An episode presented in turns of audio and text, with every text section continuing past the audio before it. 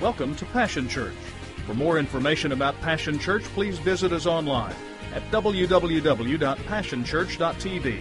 Now let's join the service already in progress.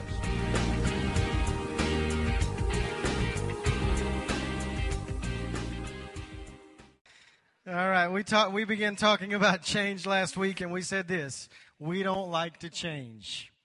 The truth is is that most of us are absolutely insane. Yeah, if you didn't know that, we, I know we're not wearing straight jackets. I've got one at the house. I, I, use it in a message, and I'll loan it to you if you want to make it, you know, verifiable that you're insane. But we don't like to change. We're insane. We do the same things the same way, and we expect different results, and therefore we are insane. And I began to talk to you last week about the fact that we have got to be transformed. God has called us to be transformers, but before we can transform anybody else, we have to start with us, me. I have to start with me. And so last week I began to talk to you about the fact that there had to be the first place that, that it is crucial that we change in is in our mind. All change starts between your ears because if it changes anywhere else, after a little while, if your mind hasn't changed, you'll fall right back into the same patterns, the same pathways, the same habits if you don't change your mind. Remember, I told you I was going to mess with your mind. We talked about your mind. We said that there were four areas that we needed to change our mind about. The first was we had to change what we think about. I hope some of you have had a better time with your thought life this week because the reality is, is that the scripture tells us that we are to bring every thought into captivity. We're supposed to be Lord over our own mind. We're supposed to, we allow Jesus to step in and change what we think about. We, we exercise our self-will and the power of God because the Bible says that God has given us everything that we need for life and for godliness. And so we have this ability, we just don't exercise it to change our minds and we have to change what we think about. Then I told you that we had to change how we think about ourselves. How many of you have had an easier time looking in the mirror this week? All right, because we've got to change our perception of ourselves. We're not what we see in the mirror, that's just a shell. God created us just like we are, and He loves us, and we've got to learn to love ourselves. But not only that, we've got to see others differently, was the third area. I've got to see you differently with all of your idiosyncrasies and your, your quirks that I don't necessarily enjoy. I still got to understand that I got to see you different. We are family. And then I told you the last area we've got to change how we think is about church because this is not optional. This is not maintenance. This is not an obligation.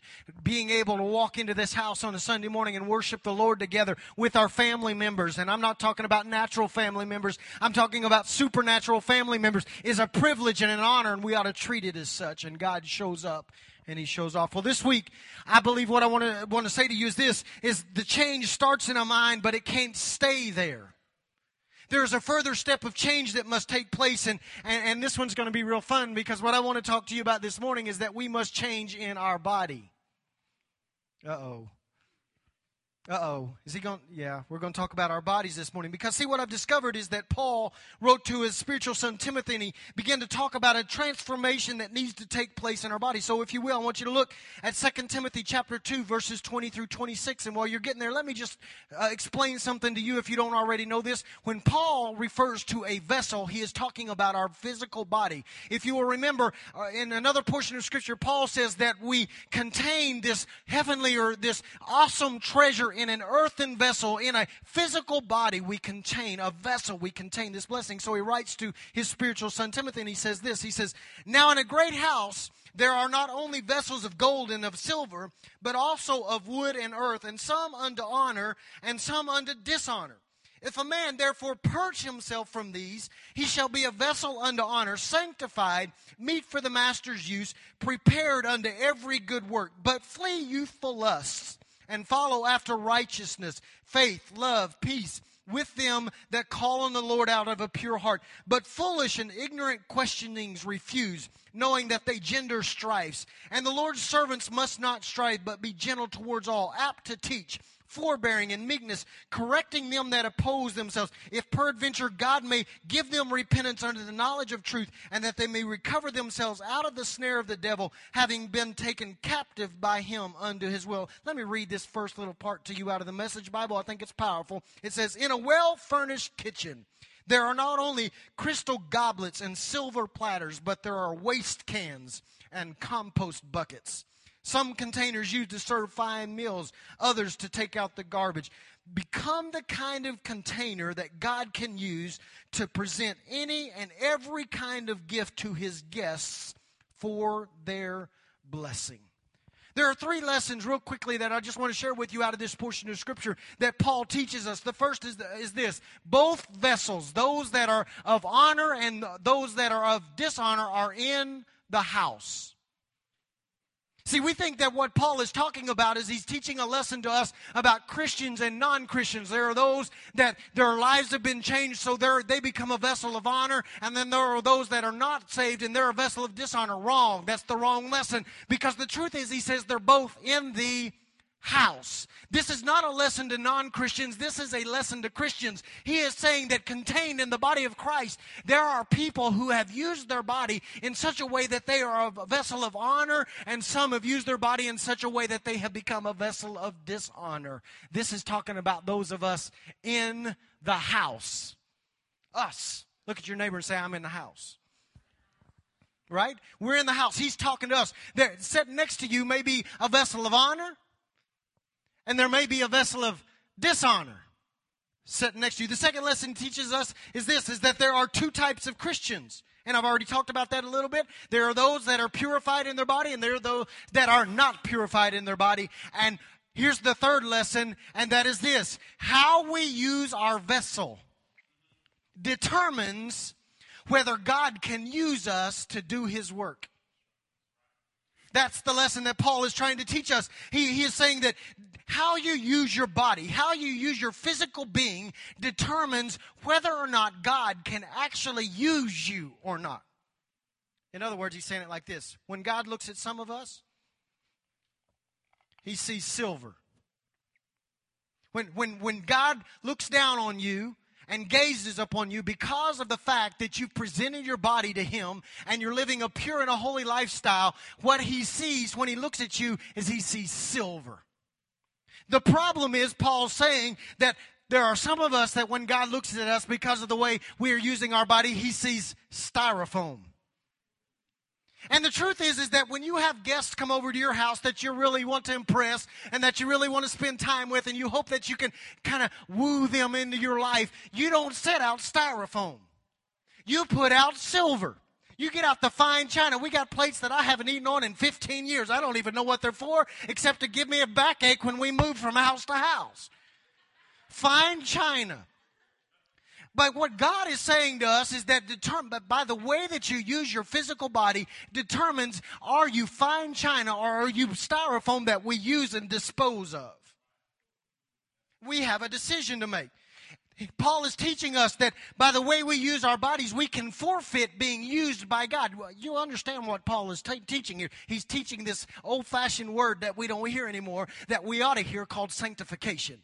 Where we become pure and we become set apart for a special use. What he's saying to you is that by how you live your physical life, how you use your physical body, determines whether you are set aside for a special use. Some of you are asking yourself right now, why does God use them and doesn't use me?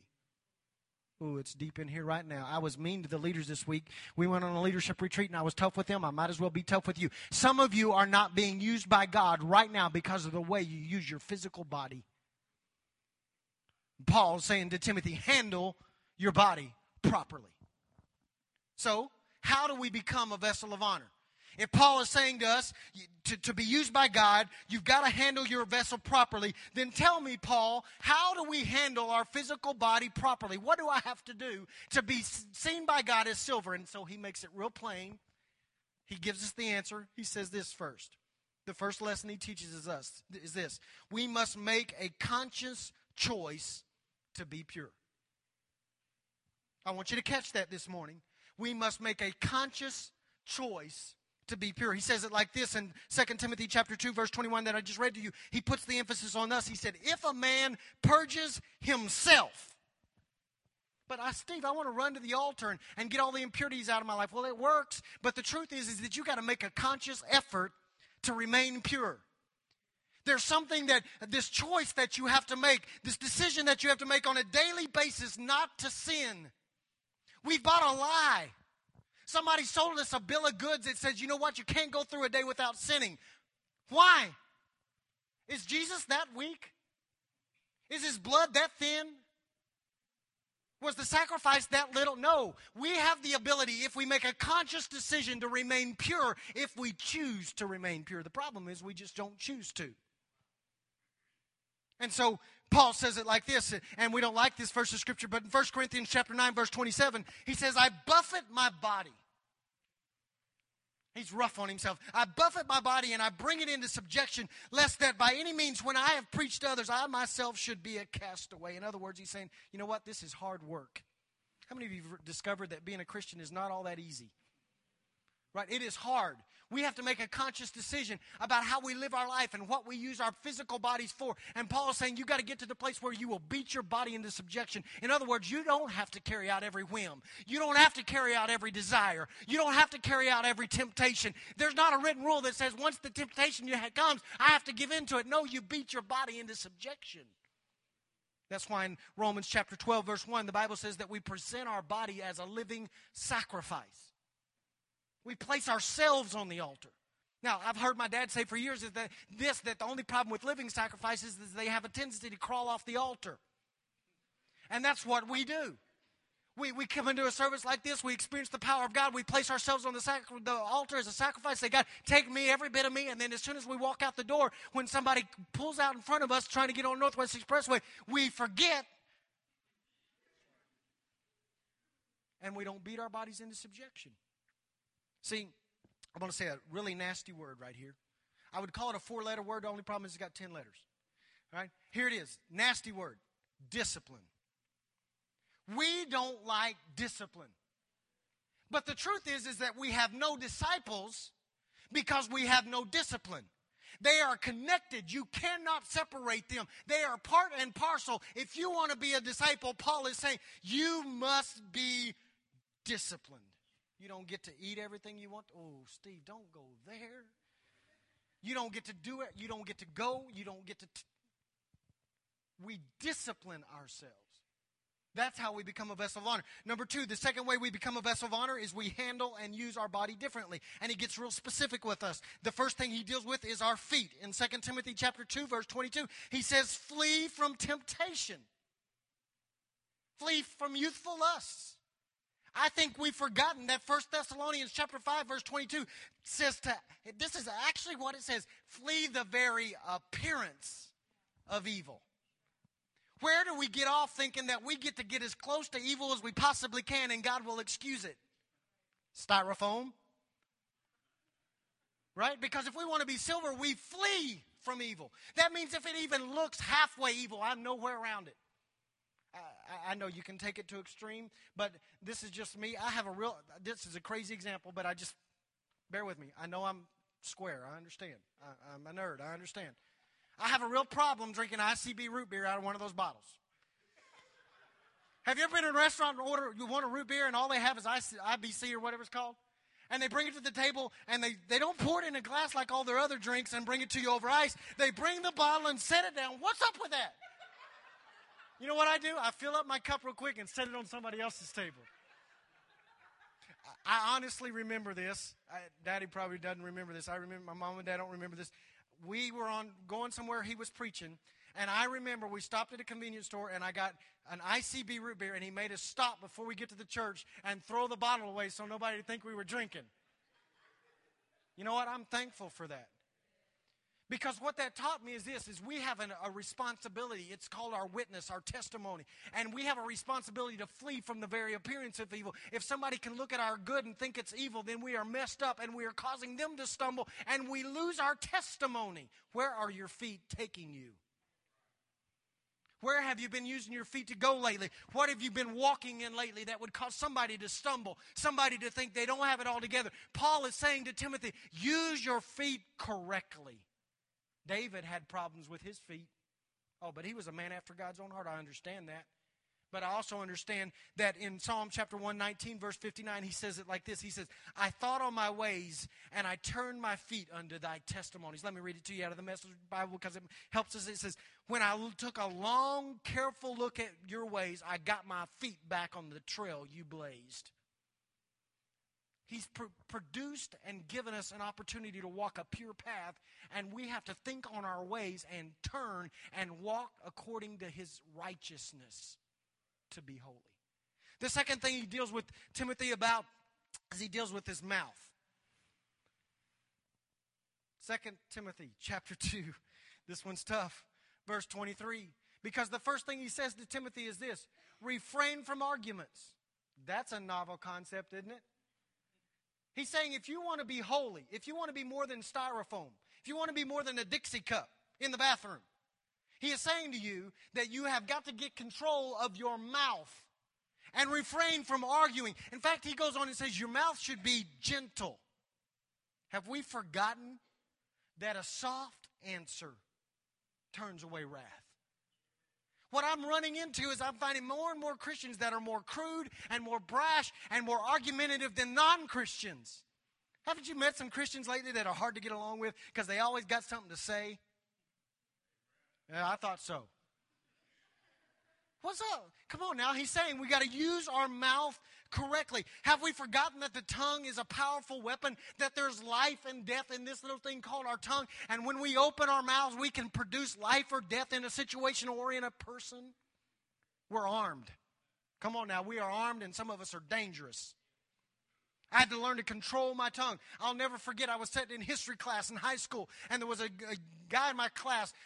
I don't know what was up with this history class. I don't think I learned any history. But what I did learn is we every day we'd have cut down contests, and I was pretty good at it. I was quick witted and I was fast enough with my tongue that I could inflict wounds. And there was a guy named Teddy Heffley. He was about nine times my size because I weighed 75 pounds in ninth grade and I was a little weakling. But the, I was sharp with my tongue and I can ne- I'll never forget it. By the end of that class period, Teddy wanted to kill me. Why? Because of my tongue. I had to learn to get my tongue under control real fast or die. Right? And that's where we are. I, I, I just got some questions for you this morning. What are you using your mouth for? Our mouth should become an instrument of instruction rather than destruction. Paul says you ought to be ready to teach instruction. How many of us produce instruction in those around us compared to how many of us produce destruction into those around us? I'm challenging you this morning. Transform your mouth. Here, here's another novel concept think before you speak. Take a few moments before that thing comes out of your mouth and think, is this going to produce good life or is it going to produce death? And if it's going to produce death, you do not have the right to say it. I'm preaching real good right now. Am I causing pain? Am I causing uh, am I causing turmoil? Let me ask you let me just tell you this morning. It's not enough for you to be able to come in here on Sunday morning and allow praise to come out of this mouth if on Monday morning cursing comes out of this mouth, or cuts come out of this mouth, or hurtful things come out of this mouth. Can good water, sweet water come out of the same well that bitter water comes out of? How do we do that? We compartmentalize our life, and Paul is saying this if you want to be used as a vessel of honor, control your mouth, get a handle on it. Then he said, Oh, I almost forgot this. How many of you ever, ever had your mouth washed out with soap? Oh, isn't it nasty? Woo! Oh, it's nasty but it works. I'm going to tell you what, if you've been saying a word you shouldn't have been saying, Mama hears you and she takes you in the bathroom and gets a bar of soap and Irish Spring, man, got the little grit in it. Oh. She works on you, man. I promise this, you'll never say the word. At least around Mama, you won't. The problem is, is that you can't get away from Him. And He wants to purify and cleanse your mouth. And we need to come to a realization that we can't get away from Him. And so he wants to, pre- our hands. Now, Paul doesn't speak directly to Timothy about his hands in this passage that I read to you, but just a few chapters earlier in 1 Timothy chapter 2, he talks about our hands. And he, you know what he says to Timothy? I want you to be able to lift up holy hands. There's a passage of scripture that I've read to you over and over again in the last five or six months that we've been together. Who can approach God? Those with a pure heart and clean hands. We've got to learn to touch correctly. We've got to use our hands correctly. Our hands should become agents of rescue rather than pushing people down and oppressing people and hurting people. Our hands should be hands out, like we've talked about. so that we can lift. Can I get real specific with you what we should use our hands for? Well, it's not me getting specific, it's God. Because in Isaiah, he lines it out for us. In Isaiah chapter 58, verses 13 or verses 7 through 10, he says this. He says, What I'm interested in seeing you do is this share your food with the hungry. Use your hands. Invite the homeless poor into your homes, putting clothes on the shivering ill clad, being available to your own families. Do you see the equation there? He is equating helping homeless with spending time with your own kids. He, this is how we're supposed to use our hands. Do this, and the lights will turn on and your life will turn around at once. Your righteousness will pave your way. Listen, then, or the God of glory will secure your passage. Then, when you pray, God will answer. You'll call out for help and say, and I will say, Here I am. Did you catch that? How you use your hands determines whether or not God answers your prayers. We don't like to talk about that God works based upon our works, but the truth is, according to Isaiah 58, that they're interconnected. You can't get rid of them. How we use our hands determine whether He uses His hands. That was good right there, by the way. You can write that down. How you use your hands determines how God uses His hands. Then he goes on and he says, if you get rid of unfair practices, quit blaming victims, quit gossiping about other people's sins, if you're generous with the hungry and start giving yourselves to the down and out, listen, your lives will begin to glow in the darkness. Your shadowed lives will be bathed in sunlight. I don't know about you, but I want to glow in the dark. How do you glow in the dark? You use your hands properly. We need a transformation in how we use our feet and how we use our mouth and how we use our hands. I've got a question for you this morning. Who have you been touching? What have you been touching? Or maybe the question for you is who have you not been touching? According to Isaiah chapter 58. I want to remind you of two passages of scripture. The first is this, 1 Thessalonians chapter 4 verses 3 through 8 because we're told that we need a transformation. It says God wants you to live a pure life. Keep yourselves from sexual promiscuity. Learn to appreciate and give dignity to your body to your body. In other words, in the King James it says every one of you should know how to possess his vessel in sanctification and honor not abusing it as is so common among those who know nothing of God. Don't run roughshod over the concerns of your brothers and sisters. Their concerns are God's concerns, and He will take care of them. We were warned about this before. God hasn't invited us to, into a disorderly, unkempt life, but into something holy and beautiful, as beautiful on the inside as the outside. If you disregard this advice, you're not offending your neighbors, you're rejecting God who is giving or who is making you a gift of his Holy Spirit. And then in 2 Corinthians chapter 6 verses 19 through 20, we would quote it like this Know you not that your body is the temple of the Holy Spirit? But let me read it to you out of the Message Bible. Or didn't you realize that your body is a sacred place? In other words, you don't come to church when you pull up here. You came to church when you woke up and looked in your mirror. You are a sacred tabernacle, a temple the dwelling place of God. Didn't you realize that your body is a sacred place, the place of the Holy Spirit? Don't you see that you can't live however you please, squandering what God paid such a high price for? The physical part of you is not some piece of property, property belonging to the spiritual part of you. God owns the whole works. So let people see God in and through your body.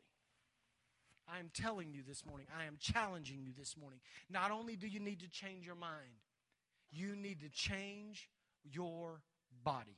Well, Steve, I thought you were going to teach about weight loss or beating habits and addictions. Well, I did. You just didn't catch it. I said the word discipline. How do we deal with those issues of our life? We handle our bodies appropriately we, we look at ourselves in the mirror and we begin to pray and say, God, examine my whole being, not just my heart, not just my mind. Why don't you deal with my whole body? And whatever is out of order, help me to have the discipline necessary to get it in order. If I'm using my hands incorrectly, help me. If I'm speaking incorrectly, let me talk with your grace and with your mercy invading my life. If I'm using my feet to go places I shouldn't go, then change my direction and take me to, new, to a new place. We are to be transformed and in your mind is not enough. It starts there, but it carries out into our bodies. I want you to stand with me this morning.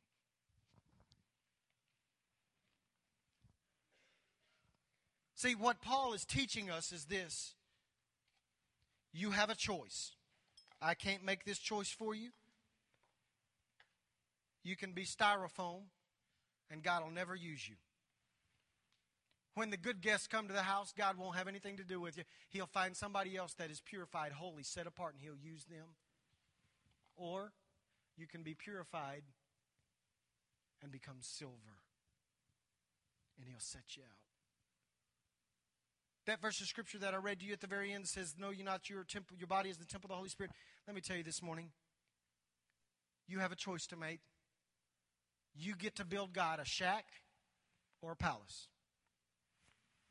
And it has nothing to do with work days on Monday, Thursdays, and Saturdays. It has to do with how you handle this physical vessel that God has given us. And how you handle your physical body, what you look at, what you talk about, what you handle, where you go.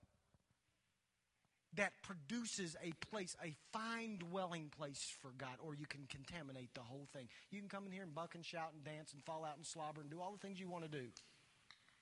We're not going to put a chandelier over there, but you could swing from one if you wanted to. And if you go out of that place and you don't deal with your physical body and handle yourselves correctly, it was a show. It was a waste of time, except for the exercise. Because what determines if you're usable or not is this how am I using my skin? What am I touching? Let me challenge you this morning. Some of you touching things you shouldn't be touching. Some of you handling things you shouldn't be handling. Some of you looking at stuff you shouldn't be looking. Some of you talking about things you shouldn't talk about. Some of you going places you have no business going. Be transformed. I want to challenge you this morning to be disciplined. Father, I thank you for your word. As tough as your word can be, I thank you that you've given us everything we need for life and godliness. So, therefore, it becomes our responsibility to make a choice to purge ourselves. We're weak. We're weak. We're weak. And we need your help. And so, Father, I pray that you would strengthen us this morning, that we would find discipline in our own lives. God, right now without embarrassing anyone, I raise my hand and I say, I need discipline. Discipline me, oh God. I would, be, I would rather be disciplined by you than disciplined by anybody else. Discipline me in my life. Help me to use my vessel properly. Transform me. If you could join me in that prayer with nobody looking around, I just want you to raise your hand right now. I'm not going to call you to the front. We've had our altar time this morning. If you would say, Steve, I, I, I realize this morning that I need help with my hands, my feet, my mouth, my eyes, my physical body, and I want to be used by God. I need Him to discipline me and produce discipline me in me so that I can become a disciple of His. Just lift up a hand right now. Father, you see every hand we realize in our mind that our bodies are the temple of the Holy Spirit. I pray that now we would be disciplined enough to carry that out in our bodies. That, Father, those of us that are using our hands incorrectly, we are touching things we should not touch, or maybe we're not touching what we should touch. I pray that you'd transform the way we use our hands this morning.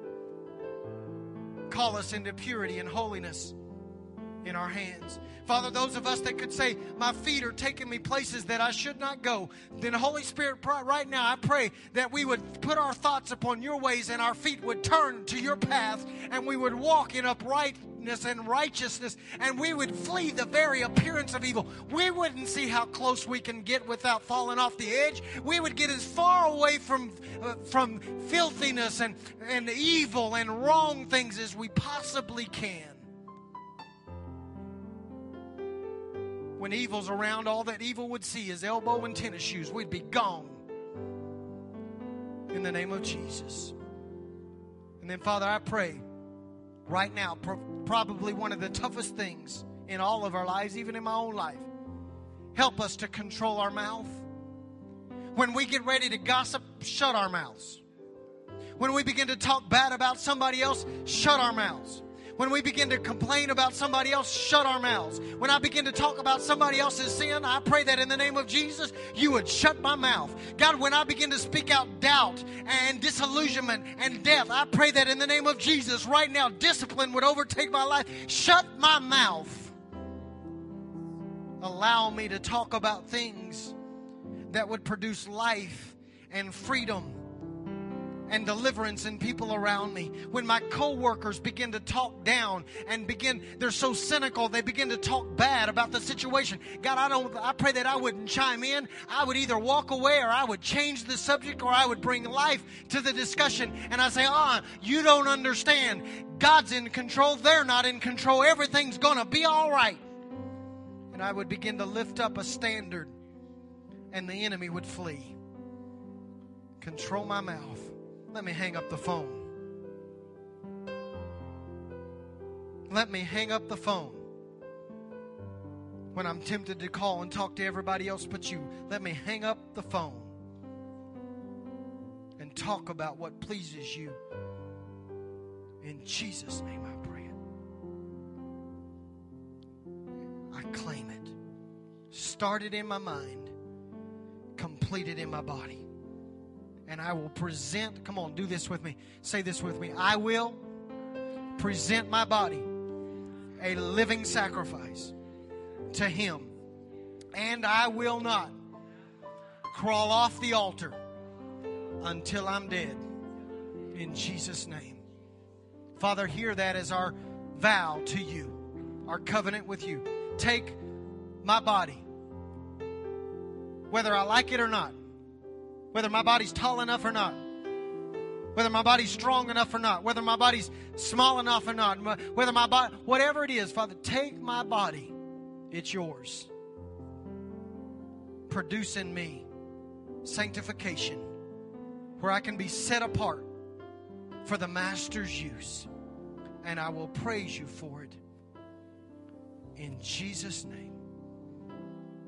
In Jesus' name. We worship you this morning. I want you to find three people and I want you to say this to them.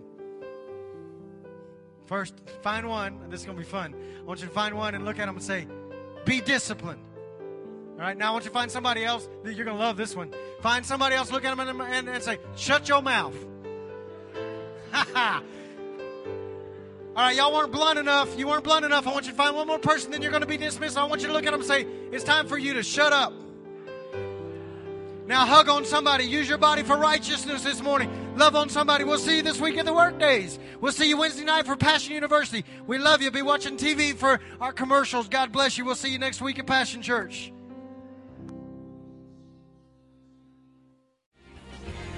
It's been a privilege to have you join us for this time of ministry. To find more Passion Church resources or to make a donation online, visit www.passionchurch.tv. Remember, you can't live without passion.